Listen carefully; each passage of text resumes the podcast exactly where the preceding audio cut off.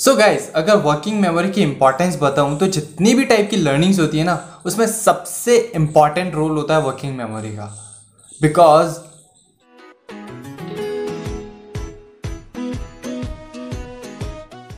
so guys working memory को black board of mind भी कहा जाता है एंड वर्किंग मेमोरी को वर्क स्पेस ऑफ़ माइंड भी कहा जाता है। एंड वन मोर थिंग आपकी जो इंटेलिजेंस है ना, ये भी इस बात पे डिपेंड करेगी कि आपकी वर्किंग मेमोरी कितनी अच्छी है।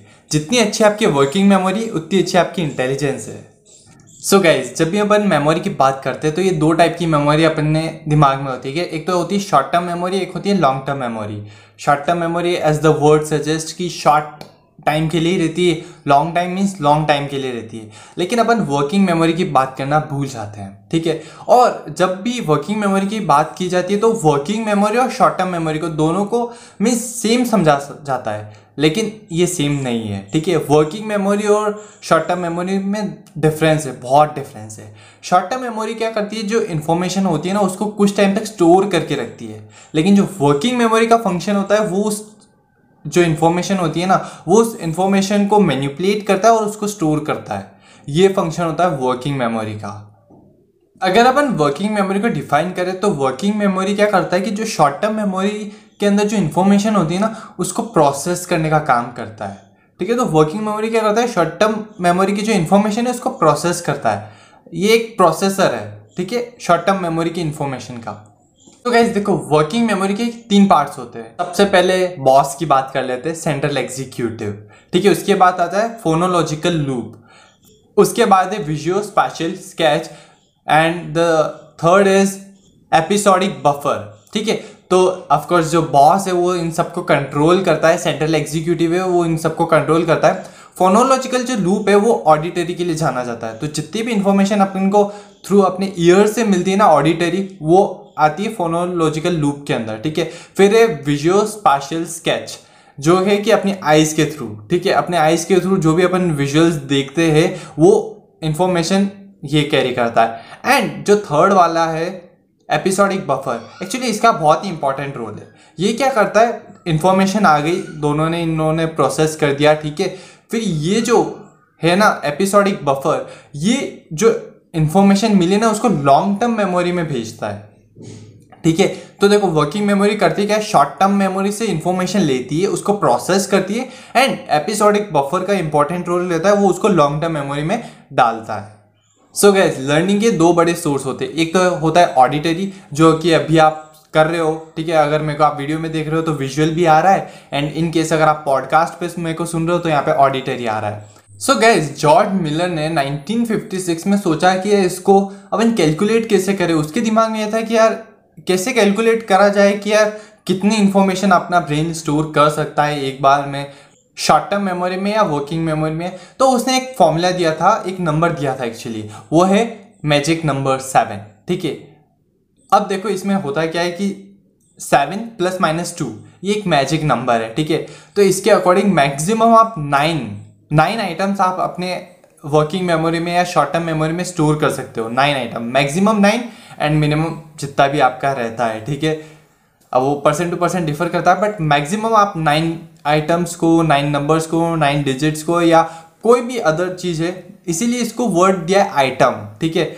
नाइन आइटम्स को स्टोर कर सकता है। फॉर एग्ज़ाम्पल इसका बेस्ट एग्ज़ाम्पल है, जब भी आप ओटीपी तो आपके फ़ोन में आते ही है तो आप उसको स्लाइड डाउन करके देखते हो, फिर आप करके वापस टाइप करने जाते हो तो कई बार होता है कि आप भूल जाते हो। अब वो डिपेंड करेगा कि ओटीपी कितना बड़ा है। फॉर एग्ज़ाम्पल फोर डिजिट का है तो आपको याद रह जाता है, आप डाल देते हो। लेकिन जब O T P six number का होता है, तब मोस्ट ऑफ़ द पीपल भूल जाते हैं, वो वापस स्लाइड डाउन करके देखते हैं, फिर वापस डालते हैं राइट तो एक्चुअली उनकी वर्किंग मेमोरी यहाँ पे वीक है, ठीक है? और जिन लोगों की वर्किंग मेमोरी बहुत ही स्ट्रांग होती है, वो नाइन आइटम्स तक को याद रख सकते हैं तो they are very good in that and one more most important thing working memory एक मसल है, जिसको आप स्ट्रॉन्ग कर सकते हो, ठीक है? प्रैक्टिस से through practice and through exercise आप इसको स्ट्रॉन्ग किया जा सकता है। आप अपनी वर्किंग मेमोरी को बढ़ा सकते हो। एंड रिमेंबर ये है ना, अभी यंग एज में पॉसिबल है, ये अभी इंक्लाइन हो सकती है, ठीक है? आफ्टर यू ग्रू ओल्ड फिर ये डिक्लाइन होनी शुरू हो जाती है। तो अभी आपके पास बहुत ही गोल्डन अपॉर्चुनिटी है कि आप अपनी वर्किंग मेमोरी को इंक्रीज कर सकते हो। एंड वर्किंग मेमोरी के ऑफ़ कोर्स इंपॉर्टेंस तो आपको पता ही कि हर टाइप की लर्निंग में इंपॉर्टेंट रोल प्ले करता है, ठीक है? सेकेंड इज़ कि ये प्रॉब्लम सॉल्विंग के अंदर बहुत ही इंपॉर्टेंट रोल प्ले करता है, ठीक है? क्योंकि जितने चीज़ें आप याद कर सकते हो, जितने एस्पेक्ट्स को आप देख सकते हो उसके अंदर, वो डिफाइन करेगा कि आप कितनी जल्दी प्रॉब्लम को सॉल्व कर पाओगे। And the most important thing जो आपकी इंटेलिजेंस है ना, ये भी इसी की स्ट्रेंथ के ऊपर डिपेंड करती है। जितनी ज़्यादा आपकी वर्किंग मेमोरी की स्ट्रेंथ होगी, उतनी ज़्यादा आपकी इंटेलिजेंस होगी। तो ऑफकोर्स यार, बहुत ही इंपॉर्टेंट रोल प्ले करता है वर्किंग मेमोरी चलो, आपकी वर्किंग मेमोरी को टेस्ट करते हैं, ठीक है? फॉर एग्ज़ाम्पल मैं कुछ नंबर देता हूँ, उसको आपको याद करना है, ठीक है? Five five five five five four four four four three three three two two one इसको जल्दी से याद करो, एकदम सीरीज़ में। अब देखो यहाँ पे क्या है आप चंकिंग भी कर सकते हो। चंकिंग का मतलब होता है कि कोई आपके पास चीज़ है, उसको डिवाइड कर दो, उसको पार्ट्स में डिवाइड कर दो और फिर उसको याद करो। तो यहाँ पे आप इसको ऐसे भी याद कर सकते हो कि five five four four three three two two and one ठीक है? सो गई इसके अंदर आपने क्या कि आपके पास एक इन्फॉर्मेशन अवेलेबल है, उसको आपने छोटे छोटे पार्ट्स में डिवाइड कर दिया, फिर उसको याद कर लिया। इसको चंकिंग कहता है, ठीक है? ये भी बहुत ही हेल्पफुल है। लर्निंग के अंदर।